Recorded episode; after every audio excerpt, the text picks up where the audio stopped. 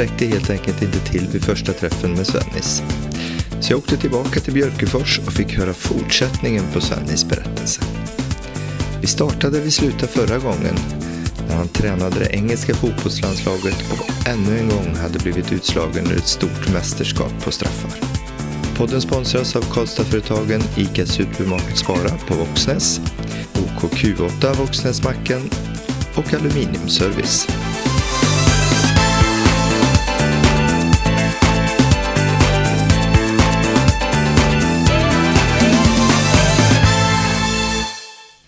Mediebevakning, det har Svennis fått uppleva under hela karriären. Och han hade en hel del att säga kring just engelsk media.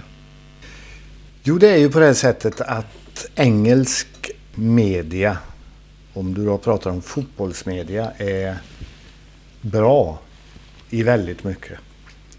De är kunniga, eh, de finns i mängder i både tv, radio och skrivna pressen. Och de är ganska kunniga faktiskt. Så länge som de håller sig till fotboll. Tyvärr så finns det ju då en annan del av pressen som blandar sig in i fotboll och blandar sig in i så kallade kändisars liv utanför den professionella eh, delen av livet. Och det här gäller ju inte bara fotbollsspelare, det gäller idrott överhuvudtaget, det som är kända. Det gäller uh, The Royal Family i allra högsta grad. De är väl de värst utsatta och har varit alltid. De här stackars bröderna som är prinsar, om de gick ut och tog sig en öl på en pub så var det ju fem sidor i allt och allt om de tittar på en tjej och sådär. Mm. Och den delen av Englands press är ju väldigt, väldigt dålig. Men när jag säger det så kom ihåg att eh, i Sverige finns det vissa tidningar som är precis likadana. Och jag kan påstå att Expressen till exempel är, eller var under min tid, ännu sämre. De skrev bara av engelsk press. Så vid några tillfällen så pratade jag med då fotbollskillar på Expressen. En fotbollskille som skrev. Jag sa till honom, varför din tidning? Varför ska jag ge dig service från England? Och du sitter i Stockholm och bara skriver när det gäller fotboll. När det gäller övriga delar av mitt liv, så inte ett telefonsamtal om de kollar att det som står i engelsk press är sant eller inte. De bara skriver av. Så var det med det. Det sämsta de gjorde gentemot mig, det var att de enligt Scotland Yard, som jag fick reda på många år senare, via Scotland Yard, att de avlyssnade min mobiltelefon, läste alla meddelanden, avlyssnade samtal under tre, fyra års tid. Och där kom det ju givetvis mycket skit. Så de var beredda att gå så långt för att ja, sälja nyheter om mitt privatliv. Vad är känslan då när man får reda på en sån sak? Ja, det här fick jag ju reda på en gång när jag var i, London, många år senare. Jag hade redan lämnat jobbet och, och så vidare. Och de ringde och sa att de vet att jag är i London. Undrar om, de, om jag kunde komma och hälsa på. Och det var ju... Jag tänkte Scotland Yard. Vad har jag gjort? Vad har jag gjort, ja. Så jag kom där då och då säger det var en dam och en uh, gentleman. Som satte sig och visade att uh, mellan tre och fyra år så har din mobil varit avlyssnad. Och det vet vi med säkerhet och här är beviset. Wow, sa jag då. Det förklarar en massa saker. Ja, Sven sa de. Det säger alla mm. som är i samma situation. Och det, det var ju jättemånga som var där. Mm. Det gick ju så långt så att under den tiden jag var i England då att jag begrep inte hur folk kunde få tag i det jag tänkte att göra. Va? Så om jag gick på en restaurang med någon dam så var paparazzi där före mig. Och det gällde när jag åkte på semester och det, jag hade inte berättat för någon vart jag skulle och så vidare.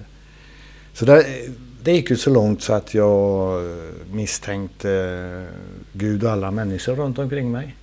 Jag misstänkte min bror. Jag misstänkte det som jobbar här på, på Björkefors. Och det är ju väldigt, väldigt illa.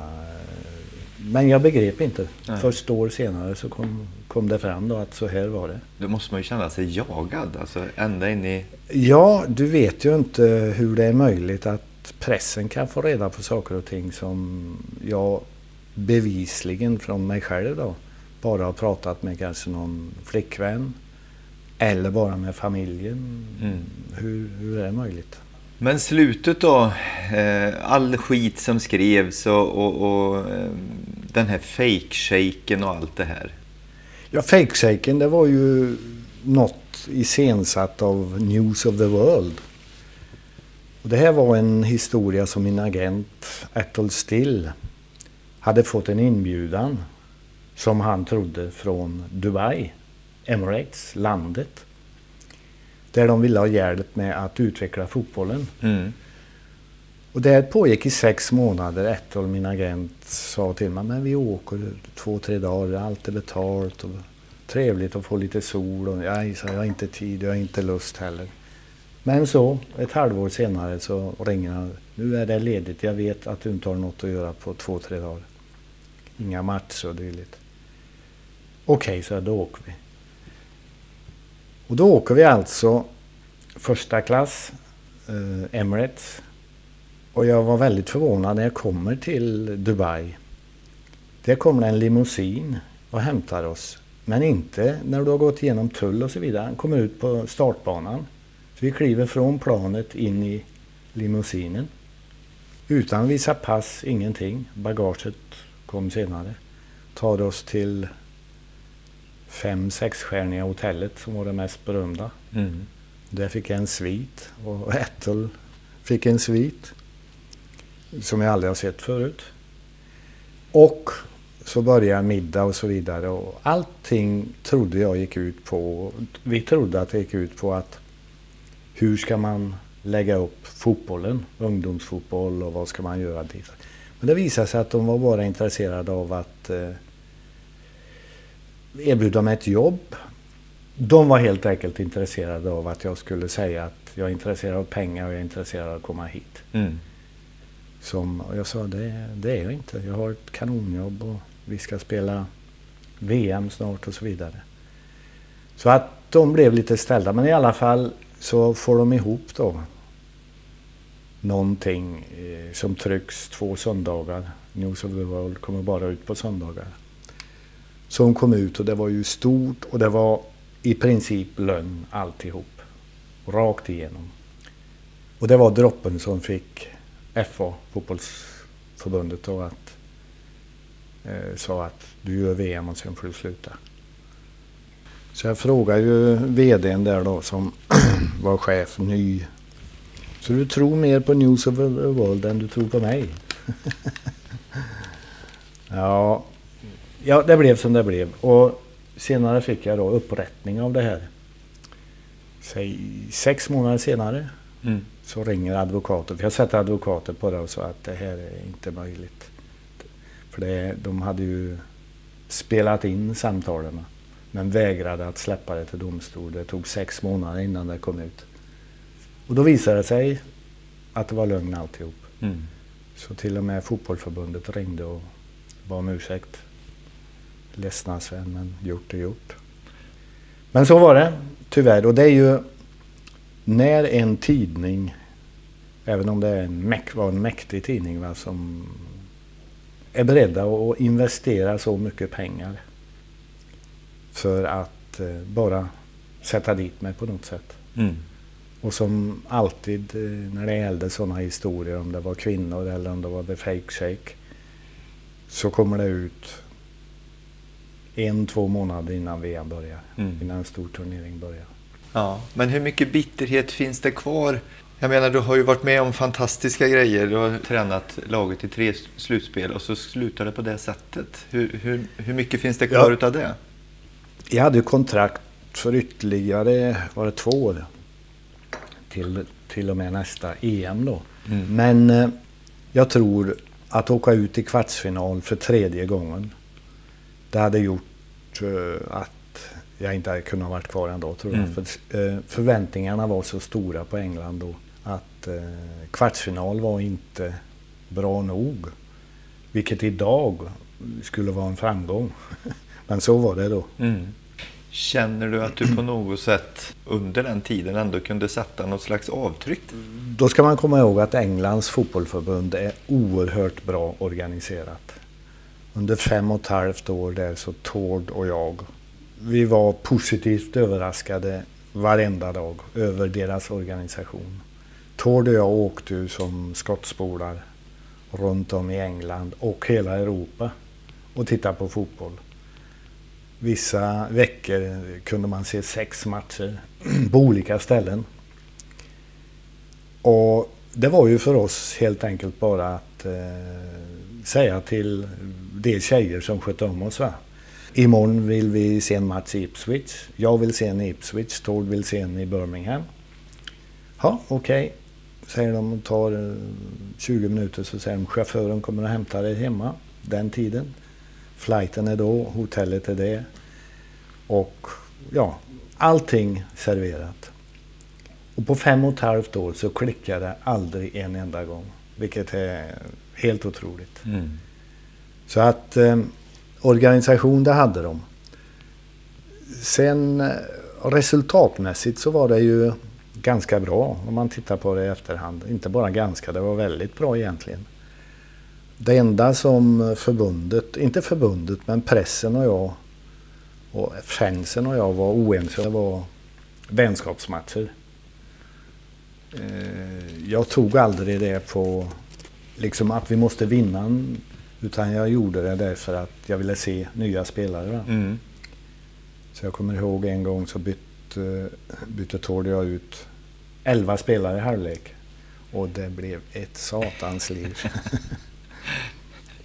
på press och gud och vet allt. Det slutade med i alla fall att Fifa tog ett beslut och sa att i vänskapsmatcher i fortsättningen får man bara byta sex spelare. Så långt gick det. Lex Svennis då eller? Ja, ja, ja. Men annars så jag trivdes väldigt, väldigt bra. Ja. Det här med att vara förbundskapten som du beskriver, det här med att åka runt. På något sätt kan man ju tycka att, att eh, man ska sakna eh, den vardagliga träningen men eh, kanske också känns ganska privilegierat och lite, lite glassigt om man får säga så.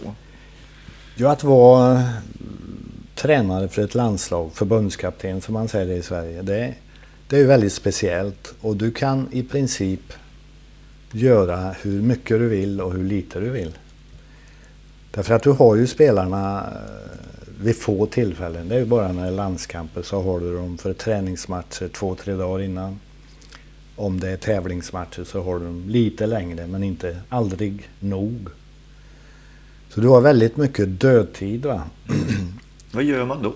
Ja, jag åkte och tittade på träningar överallt. Prata med spelarna, prata med tränarna. Åkte och tittade på så många matcher jag kunde någonsin se och tål likadant. Sen så har du ju då som förbundskapten en massa andra saker. Allt ifrån att presentera fotboll på, för eh, drottningen av England till att eh, vara nere på gräsrotsnivå och hålla tal till sjuåringar och sånt. Hur mycket som helst fanns det sånt. Att åka till eh, barnsjukhus, eh, cancerbarn. Fantastiskt vackert och tråkigt givetvis. Men du har dagen...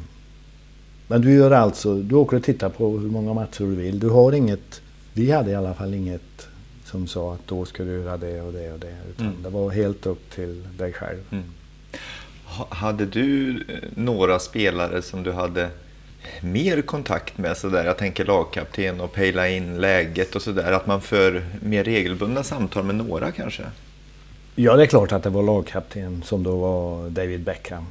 Att eh, du har mer eh, kontakt med honom än de andra. Och framförallt då via telefon. Va? Mm. Eh, det är ju saker. Du förbereder ett VM, ett EM, du förbereder en kvalmatch eller någonting. Det är alltid något du mm, skulle ha spelarnas... Vad kunde det vara till exempel? Ja, det är ju... det börjar med hur vi ska bo. Därför att England var ju då väldigt, när du är i en stor turnering va. England var ju väldigt konservativa och de skulle ju bo så långt ifrån en stad som möjligt, va? mitt ute på landet. Och det är ju inte svenskt. Svenska landslaget bor ju mitt i en stad va? och har ganska mycket frihet. Mm. Vilket de klarar av jättebra. Va? Och de blir inte lika uttråkade som eh, engelska fotbollsspelare var. Så det hade jag många samtal med Beckham om. Och vi, eh, vi bodde ju ganska centralt va? så att spelarna, om det var en ledig för eller eftermiddag så hade de chansen att gå ut på stan och shoppa och ta en kaffe och se mm. andra människor. Mm. Och det fungerade bra. Bara ett exempel men det var ju massor med sådana. Ja.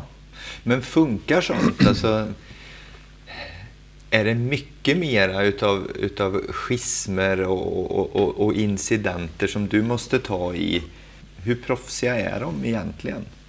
Kanonprofessionella. Men tyvärr så bilden som kommer ut från ett VM-läger där då fruar och fästmör var familjemedlemmar var inbjudna också. Men de bodde ju i allmänhet ja, en halvtimme, en timme ifrån oss. Sen var det upp till mig att eh, bestämma när vi kunde träffas. Mm. Och det var absolut inga problem men enligt pressen så är det ju då, ja, man ska inte träffa frun på sex veckor och massa skit. Och sen då så har du David och Victoria Beckham. Och det är klart, det är ju hett va. Det är ju, så kan de få tag i någonting att de har tittat snett på varandra. Så, så blir det ju en story. Mm. Och tyvärr så var det alltid det va. Men från insidan sett så var det aldrig några problem. Men när du stod där då med de där förbaskade straffarna igen och, och, och tänkte på framtiden då. Då hade du ju upplevt skillnaden på att vara klubblagstränare och, och landslagstränare. Vad fanns det för alternativ då eh, när du sen landade i Manchester City? Det var inte så mycket det. Vi missade då 2006 i Tyskland åkte vi ut mot Portugal igen på mm. straffar. Mm. Och det var ju förmodligen min tyngsta förlust för då var det slut. va. Du går in i omklädningsrummet efter den matchen och vet att imorgon ser jag inte de här på samma sätt som jag gjort tidigare. Hade du sagt det till dem innan att nu gör jag min sista turné? Nej, det visste de. Det kom ja. ut tyvärr. Ja. Jag bad förbundet att inte göra det offentligt men de klarar inte av det. Så det visste de. och, och vad säger man då? det var ingenting att prata om matchen liksom för det. Vad sa du? Nej, det var väl bara att tacka. Och, jag, jag sa inte många ord. Stämningen var ju... Pff, mycket, mycket down och spelare grät. Och, men inte för att det var min sista match utan att vi åkte ur VM. Och vi trodde ju då lite till mans att vi skulle nå final i det VM. Mm. Och det borde vi ha gjort, men tyvärr. Och vägen då till City. Hur ställde du dig med landslag kontra klubblag och så vidare? Ja, det var inte så många erbjudanden därför att om man har slutat hos engelsk, som engelsk förbundskapten så blir man av engelsk press ganska bränd. Mm. De var ju glada, många av dem, att äntligen får vi iväg den här utlänningen. För mm. nu var det dags för en engelsman och, som skulle vinna VM mot England. Så det var inte så att anbuden haglade. Och jag gick ett år utan jobb. Jag hade väl lite småjobb som jag kunde ha tagit men jag var inte intresserad. Jag tänkte att gå från engelska landslaget till division 2 i England. Det var inte så där väldigt... Det var inte så att klubbarna stod i, I, kö, i, i kö utan det storklubbarna och tar förbundskaptenen? Nej. nej. Men sen eh, då året därpå så kom Manchester City och då var ju Manchester City en klubb som slogs mer eller mindre för att hänga kvar året innan och har varit en klubb som hade en storhetstid för många, många år sedan. Men då köptes klubben av en före detta thailändsk premiärminister, Thaksin Shinawatra. Och då ville de ha mig så det tackade jag till. Och hade ett år där, bara ett år tyvärr, men det var ett bra år. Det var trevligt. Men hur var det? För han var väl lite speciell han? Ja, absolut var han lite speciell. Han kunde ju inte fotboll och han var ju en enormt stor man. Så han ville ju ha all uppmärksamhet men när vi var tillsammans på scen då och presenterade laget, nya spelare och när vi ja, olika sammanhang så blev han inte den mest populära och det tålde han aldrig. Utan det var ju jag det som var det stora namnet där. Mm. Från att ha varit förbundskapten och tagit hand om Manchester City. Och sen under året visade det sig att vi gjorde förvånansvärt bra ifrån oss. Jag tror efter halva serien så låg vi, om inte i topp, nästan i alla fall. Vi var mm. topplag. Och så bra var vi inte. Vi hade gjort bättre än vi skulle göra. Sen andra halvan, halvan gick lite sämre och så Shinawatra och jag började på att ha åsikter mot varandra. Och till slut så tyckte han att han skulle ha någon annan. Vad tyckte du då som han inte kunde acceptera? Ja, om man ville göra klubben starkare så var han tvungen att köpa in nya spelare. Och de spelare som han pratade om vet jag inte vart han fick ifrån. Och I alla fall så frågade jag honom varför han sparkade mig. Han visste aldrig det. Det var bara en magkänsla så. Okej, tack. Ja, ja. Det var ju en period där om, om några veckor där det, det trillade ju in spelare i Manchester City då. Det var ju en helt ny trupp som kom in där i Ja, Någonstans i augusti 2007. Ja, vi hur, hur var det egentligen? Vi köpte många va? och vi hade tur och skicklighet. Jag tog ju in Hasse Backe där också och Tord givetvis. Och det visade sig att Hasse Backe, han kunde ju väldigt många spelare som inte jag kunde.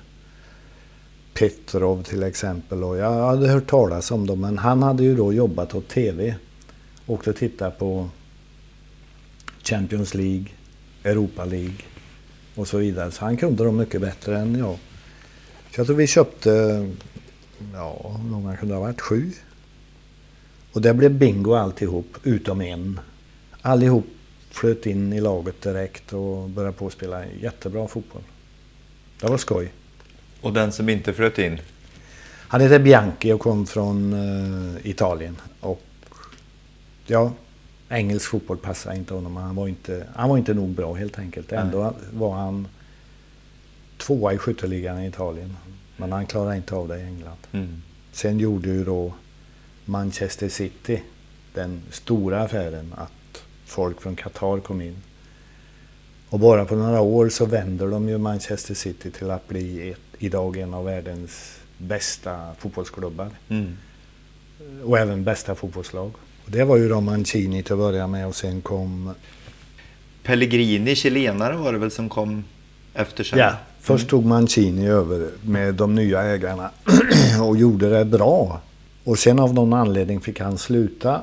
Eh, Snackar ni om sånt? Liksom, kan ni ja, ringa och liksom ha lite... Jo då, jag pratade med Mancini och jag hade ju Leicester där så vi spelade ju fa Cup-match mot Manchester City och fick mm. oavgjort mot dem hemma. Så det blev omspel och då åkte vi dit. Men visst, Mancini och jag pratades vid. Och eh, efter Mancini kom Pellegrini. Och sen efter Pellegrini så kom då Guardiola. Mm. Och idag är ju Manchester City topp, topp i världen. Eh, Guardiola är ju väldigt, väldigt duktig på att köpa rätt spelare till den spelstil mm. han använder sig av.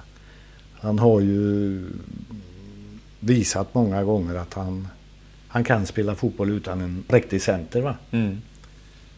Uh, när han var i Barcelona köpte han ju Zlatan men på något sätt så Zlatan han passar inte in i stilen av Barcelona. Men under några år så, så är det Mexiko och Elfenbenskusten eh, som landslag och däremellan Notts County. Är det mera suget att att få vara med på VM igen? Eller är det, finns det en långsiktig tanke när du tar först Mexiko 2008? Ja, det var väl förmodligen ett misstag att lämna Europa. Det var, eller, när, jag, när jag tittar på det i efterhand så var det det. Om man eh, ville fortsätta ha stora jobb i Europa. Och jag hade chansen då att gå tillbaka till Benfica, vilket jag sa nej till och istället så tog jag eh, Mexikos landslag. På något sätt efter England, eh, sen Manchester City, jag eh, fick sparken där som... Jag tyckte att i bägge fallen så var det, var det fel. Mm. Kan man ju tycka subjektivt, sen kan man ju ha åsikter om det. Så jag valde att lämna Europa och då blir man ju ganska snabbt bortglömd i Europa. På toppnivå i alla fall. Så där förändrades väl min karriär ganska mycket men jag trivdes i Mexiko, Elfenbenskusten och allt har varit efter det så jag, jag gråter inte för det. Absolut Nej. inte. Men blev det ett karriär, karriärval som begränsade de framtida eh, alternativen? Att det blev färre och färre alternativ? Ja, om du tänker på stora jobb i Europa så tror jag att det var... Där gick gränsen liksom. Mm. Åker man till Mexiko och sen att man är i, i Afrika, man är i, i Dubai och så vidare. Man är i division 2 i, i England så det slår inte på samma sätt. Men gjorde du det för att få fortsätta? Eller det känns konstigt att du tog, utifrån sett, att du tog Notts County och, och blev någon slags ja, sportchef? Jo, men det, det, förstår jag. Men då hade jag alltså, jag var, jag kommer inte ihåg hur gammal jag var, men... Ja, det är ju tio fick, år sedan, det är ja, 60. 60, ja. Då fick jag alltså ett erbjudande från Notts County Eh, som var då League 2. Det är så långt ner man kan komma i den professionella fotbollen i England. Som jag sa nej till när min agent ringer mig. Jag är inte intresserad och är inte intresserad. Så tjatar han på mig och säger kom och lyssna på dem i alla fall. Så jag gjorde det. Och de hade ju enorma planer. Och pengar. Och de säger till mig efter ett långt möte. Okej, okay, Sven. Du får fem år på dig med klubben. Du får styra klubben precis som du vill. Men på fem år vill vi nå Premier League. Och klubben är din. Gör vad du vill. Mm. Vill du vara tränare, var det. Vill du vara president, sportdirektör, vill du vara alla tre, så var det. Så jag tänkte i min ålder att få ett sånt erbjudande att nu har jag mer eller mindre min egen klubb och jag kan göra vad jag vill. Mm. Jag kan styra det som jag vill. Och, och en stor påse pengar. Ja. Att köpa spelare för. Ja, ja, ja absolut. Mm. absolut. Och ett hyfsat kontrakt på fem år. Mm. Så jag tänkte, Svennis, det här eh, blir din, ditt sista jobb. Och såg fram emot det enormt. Tyvärr, efter bara sex månader så visade det sig att de pengar som de trodde att de skulle ha fanns inte. Och man kan ju kalla det för att de var bluffade, eh, vilket de delvis var. Men de trodde att de var på väg in i börsen i New York. Med ja, enorma planer hade de. Bland annat hade de stor kontakt med Nordkorea. Jag var med dem till Nordkorea. Och de var de enda då i världen som skulle hjälpa Nordkorea att ta ut alla de mineraler, naturtillgångar de hade att hjälpa till att sälja. Så det fanns allting på bordet. Men mm. så sprack någonting som jag inte vet vad. De här killarna var då uh, kontrollerade från presidenten i Premier League och för de övriga och godkända att ta över klubben. Mm. Grönt ljus, de är fantastiska, fick jag från alla håll och kanter. För det gjordes en stor undersökning från banker och allting var grönt. Men så visade det sig att det var kolsvart efter sex månader. Där någonstans skulle man ju kunna tänka sig att man skulle kunna få en släng av bitterhet att eh, men vad fasen, det var inte så här det skulle bli? Nej, då var jag grinig måste jag säga. Mm. Och speciellt på dem. Va? De, de, eh, en dag bara försvann de. Mm. Och där stod vi utan cash. Presidenten som var engelsk som hade fått samma villkor som jag hade. Va? Mm. Att han och jag skulle ta upp den här klubben. Han sa alltid Sven, vill du vara president så var det. Jag blir vicepresident och så vidare.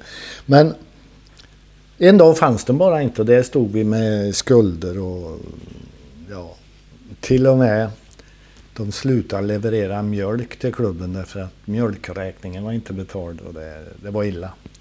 Så han den där killen och jag, engelska killen, vi träffade massor med eventuella eh, eventuellt folk som ville ta över klubben. Mm. Vi var i Norge, vi var i Schweiz, vi var i Italien, England, överallt. Men till slut så gav vi bort klubben för ett pund. Och Tord och jag, en sportdirektör, presidenten, vi bara rev våra kontrakt. Annars hade klubben försvunnit. Från. Mm. Så så slutar den historien ungefär samtidigt i den vevan så blir det ju ett, ett förbundskaptenbyte. Erik Hamrén tar ju vid. Det var aldrig eh, aktuellt eh, Jo, det var aktuellt då. Det är väl enda gången det har varit riktigt aktuellt. Ja. Men då hade jag ju alltså nyss skrivit på det här kontraktet. Och jag såg det som bingo ungefär. Va? Pang, det vill jag göra. Så jag sa nej. Mm. och längre kom det inte utan det, det var ett nej. Och Sen har jag aldrig haft något. Men låg det ett erbjudande på bordet då som du kunde ha tagit? Ja, pengar pratar vi aldrig men Frågan. om jag inte hade haft Notts County då så förmodligen hade jag nappat på det. Förmodligen, det mm. vet jag inte men. Nej. Och då blir det istället eh, Elfenbenskusten där då? Ja, det var trevligt. Men det är ju på det sättet att många afrikanska länder, de flesta skulle jag påstå, de har lokala tränare under kvalet och sen när de kvalar in, om de kvalar in, så vill de ha ett stort namn. Va? Så jag hade ju Elfenbenskusten i princip i fyra, fem månader. Jag hade dem under, säg fyra, fem träningsmatcher före VM. Och, så att, eh, ja det var väldigt, väldigt roligt. Annorlunda. Afrika är ju en otrolig kontinent. Varje gång jag lämnar Afrika så är jag ledsen. Du träffar ju folk som inte har någonting. Materiellt eller pengar eller dåliga jobb. Och fattigt folk helt enkelt. Men du träffar aldrig så glada människor. Alla skrattar och, och då Elfenbenskustens fotbollsspelare, de är ju inga fattiglappar men ja, en glädje bara när de ser varandra och pratar nonstop hela dagen, sjunger, dansar. Det är lite skillnad då att gå in och uh, träna en Drogba och en Touré och de här. Ja, ja, visst. Skillnaden är ju enorm. Och då kommer du från att ha varit, förbund, varit förbundskapten i England där organisationen är 100 procent.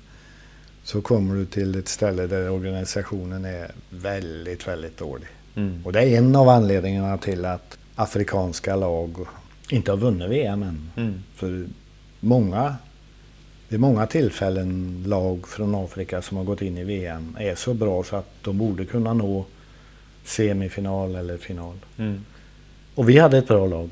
Fantastiskt bra lag. Men organisationen runt var inte bra.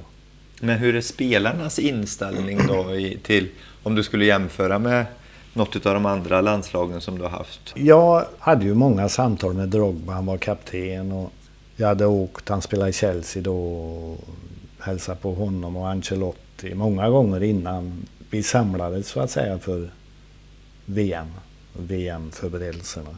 Och jag sa, jag har fått ihop pusselbitarna och Tord och jag åkt och tittat på alla spelare och fasen det här är ett riktigt bra fotbollslag.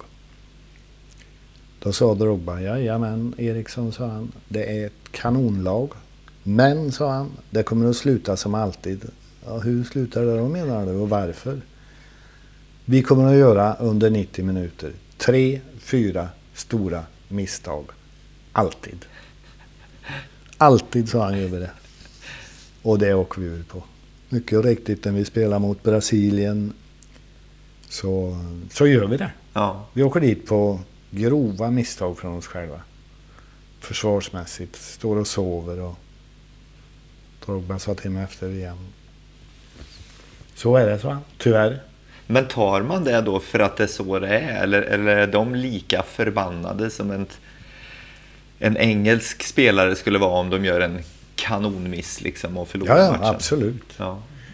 Alla de här jag hade där, de spelade ju i klubbar i Europa. Så att jag hade en tredje målvakt hade jag från Elfenbenskusten. Alla de andra var proffs i Europa.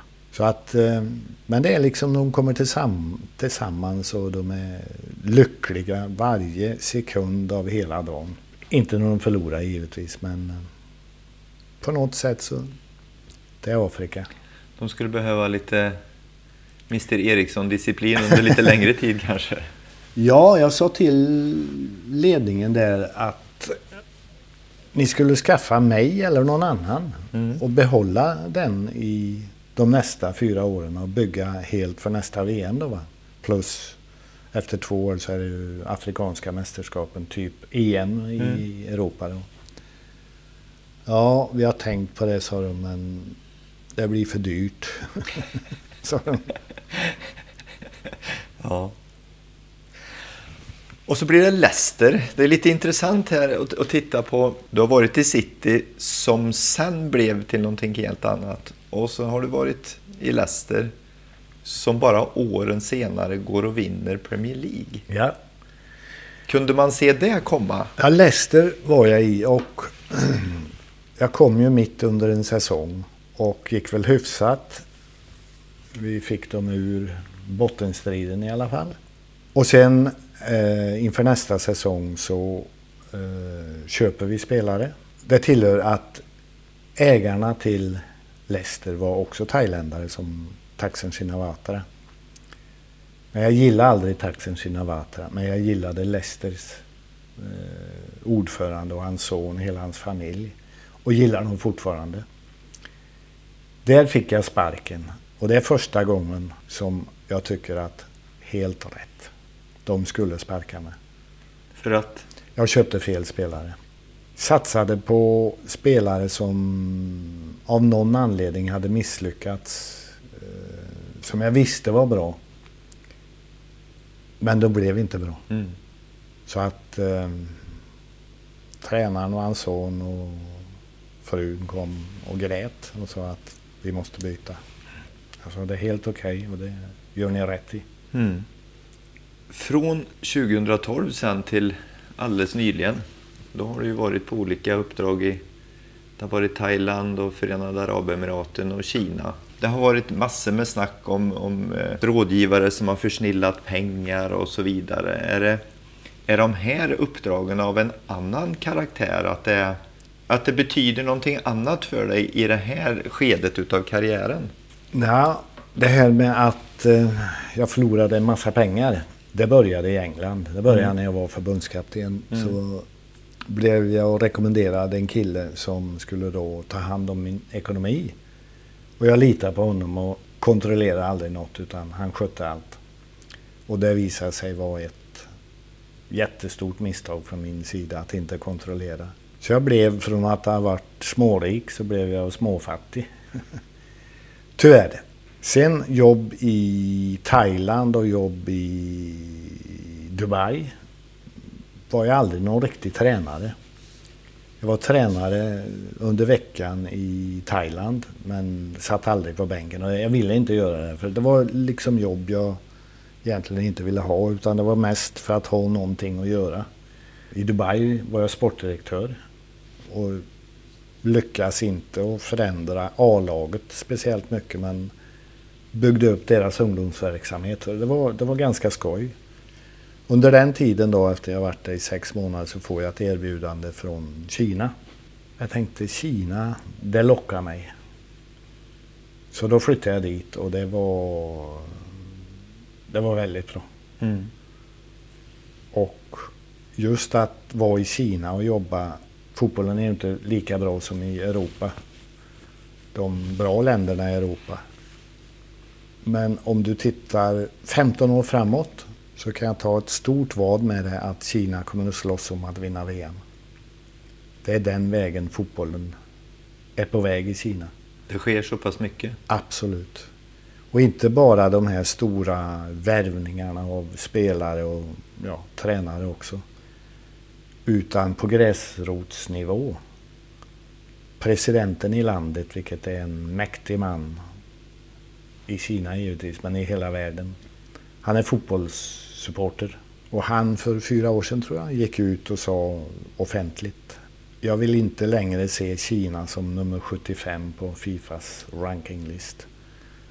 Jag vill att Kina kvalar in till VM, att de är värdar för VM och jag vill se Kina vinna VM. Så från och med idag, sa han då, fotboll i alla skolor i Kina. Prioritet fotboll. Och han har ju nyligen gjort det möjligt för sig själv att sitta på livstid. Så Ja, det här är kanske det. en mission eh, för honom. Sä säkert en av många, många visioner. Men du vet att när det kommer på regeringsnivå och från toppnivå att det här gäller från nu och framtiden. Då händer det. För eh, bestämmer sig Kina för att göra någonting så gör de det. Mm. Och fotboll har aldrig varit någon populär idrott i Kina innan dess. De flesta unga killar och tjejer har aldrig spelat fotboll. För det, det fanns inte i skolan. Det var pingpong, badminton, basket. Eh, anledningen till det vet jag inte. Men en anledning är ytor. Va? Att det inte finns plats att bygga fotbollsplaner. Det är ju lätt att bygga en basketplan. Det, pingpong tar ju ett rum det. Så individuella idrotter i Kina har alltid varit- bra i och är fortfarande ett av de bästa länderna i världen om du tittar på sommar-OS. Mm. Så fotboll kommer i Kina. Skulle du kunna tänka dig att åka tillbaka? Absolut, skulle jag kunna tänka mig det. Jag har ju haft förmånen att få träffa dig nu två gånger på Björkefors här och telefonen har ringt rätt mycket. Och du har varit ute och, och, eh, och, och besökt både flera olika länder och kontinenter. Vad, vad ligger närmast framåt? Är det något eh, som är på gång? Något erbjudande som är Ja, ja, om det kommer något bra erbjudande att bli tränare så skulle jag bra gärna vilja göra en sväng till. Eller fler. Och det säger jag i min ålder men problemet med mig är att jag känner mig inte så gammal som jag är. Och det är väl bra det. Och det tror jag alla, det gäller alla människor. Så jag vill gärna fortsätta med det. Men annars så har jag andra projekt. Förmodligen inom en snar framtid så tar jag över en annan klubb. Inte som tränare utan då som lite ägare. Tyvärr kan jag inte berätta för dig idag vilken klubb det är men det kommer säkert att hända. Och då är man inne i fotboll igen. Då känner man varje weekend adrenalinet komma tillbaks. Vi måste vinna. Och jag tror att det är det jag saknar. Livet är perfekt. Jag är frisk och trivs med livet. Och det inte, finns inte synd om mig på något sätt. Så jag ska inte klaga men jag saknar den här adrenalinkicken. Att ditt lag då, om du är tränare eller sportdirektör eller nu förhoppningsvis ägare så du tittar fram mot lördag, lördag klockan tre. Då är det viktigt och då det har varit ett sätt för mig att leva i många, många år. Och den delen av fotboll saknar jag mest. Mm. Det första, första tidigaste minnet, den unga Svennis i, i Torsby. När dök fotboll upp i, i huvudet? Har det alltid varit med? Om du tittar tillbaka på det, på det långa livet där fotboll har spelat en så stor roll. Ja, fotboll kom ju tidigt. Eh, hemma i trädgården. Vi bodde i ett en villa, det är en villa idag. På den tiden var vi väl fem, sex familjer som bodde där och en gräsmatta som sluttade enormt. Så där var det ju fotbollsmatcher eh, en mot en eller två mot två eller tre mot tre. Mest varje dag och ända tills snön kom. Så fotboll har ju alltid varit och sen eh, blev det pojklag i Torsby och så vidare. Och jag höll på med hockey lite grann och backhoppning och längdåkning. Och, men sen allt, på den tiden så kunde man inte spela fotboll vintertid. Man hade ju inga hallar och ingenting. Va? Så att då var det någon vinteridrott. Men sen tog det slut och det blev ju fotboll, fotboll, fotboll. Och det bara fortsätter? Ja, det är ett gift. Precis som droger antar jag. Men vilken härlig drog. Ja, ja, det är mycket bättre än de andra drogerna i alla fall. Det här har i sanning varit ett stort nöje för mig Svennis att få hälsa på dig här på Björkfors. Men nu har vi en avslutning kvar. Svennis eh, bästa engelska elva som ska möta de bästa du eh, har tränat utanför England. Ja, och det är inte lätt. Men de bästa engelska spelarna, eller de bästa spelarna jag tränade i England, det är ju de flesta från landslaget och det är bara en som avviker därifrån och det är målvakten. Det hade hon i Manchester City, Notts County och Leicester. Och det är Kasper Schmeichel. Som ju fortfarande står i Leicester. Ja. Och han för mig är den förmodligen bästa målvakt jag någonsin har tränat. Han är undervärderad. Absolut. Att han inte har kommit till Liverpool eller Manchester United, det är en gåta för mig. Står han fortfarande i skuggan av pappa? Ja, jag tror inte det. Många tycker att han är för kort och, och så vidare. Alla målvaktstränare jag hade när jag tog honom, mm, sa de alltid innan. Efter en månad så alla älskar honom. Backlinje, Gary Neville, eh, Rio Ferdinand, Teddy och Ashley Cole. Det är inte dåligt. Det är inte dåligt. Har vi ett mittfält med Beckham, Frank Lampard, Steven Gerrard och Paul Scholes. Funkar också. Absolut. Och på topp så blir det Rooney och Michael Owen. Ja. Det var ett landslag som... Det landslaget skulle ha... Ha haft ett guld. Om det inte ja. vore för de här jädra straffarna. Exakt. Frågan som det alltid var med det där gänget, det var ju det centrala mittfältet. Ja. Det var Lampard, det var Gerard och Scholes. Hur ja. tänkte du när du hade alla dem på plan? Frank Lampard, Steven Gerard, två box-till-box-spelare. Lampard lite mer defensiv än Steven Gerard. De, de spelar bra ihop och det är inte anledningen till att vi inte vann VM, absolut. Sen det jag har tränat utanför England, det är ju många och det är svårt att ta ut ett lag men jag har gjort det i alla fall. Målvakt har jag liksom aldrig haft. Jag hade Kasper. Aldrig haft några topp, topp, topp. Så den bästa är en som du inte kommer ihåg en gång. Han heter Bento. Hade jag i Benfica 1982. Det måste vara den bästa målvakten. Sen hade jag en högerback där som heter Pietra. Hade en inneback som heter Humberto. De ingår i dem. Två fantastiska spelare. Eh, så det blir eh, Bento målvakt, sen fyrbackslinjen Petra, Umberto, Nesta och Favalli. Från Lazio-tiden? Nesta var förmodligen då världens bästa mittback. Han var, ja, han var ruskigt bra. Ja. Sen mittfältet eh, kan man tycka vad man vill om men det blir fotboll kan jag tala om för det. Rod Gullit till höger, Sebastian Veron, Roberto Mancini och Paul Nedved. Det blir det åka av. Det blir det åka av. Och Mancini kan spela där och han gjorde det 17 matcher i sträck för Lazio. På hans inrådan, inte min. Så jag tvivlade på det. Fast det var Mancini som bestämde det va? Han bestämde ju allt. Han bestämde inte men vi hade stora problem så han kom in varannan dag och böna och var Mister, mister, prova med en match. Och det gjorde jag. Vi, vann, vi förlorade inte på 17 matcher och vi vann ligan. Han som inre mittfältare. På topp, Baggio tillsammans med Torbjörn Nilsson. Där kom han. Där kom han. Det var två fina lag där Svennis. Ja, det blir bra fotboll. Ja, med sådana lirare på planen, då blir det nog en rätt bra match. Kul att få träffa Svennis och höra hans berättelse. Och du kan fortsätta lyssna på fotbollsprofiler under våren på Fotbollspodden Dribbler som sponsras av Karlstadföretagen, ICA Supermarketsvara på Våxnäs, OKQ8 Våxnäsmacken och Aluminiumservice.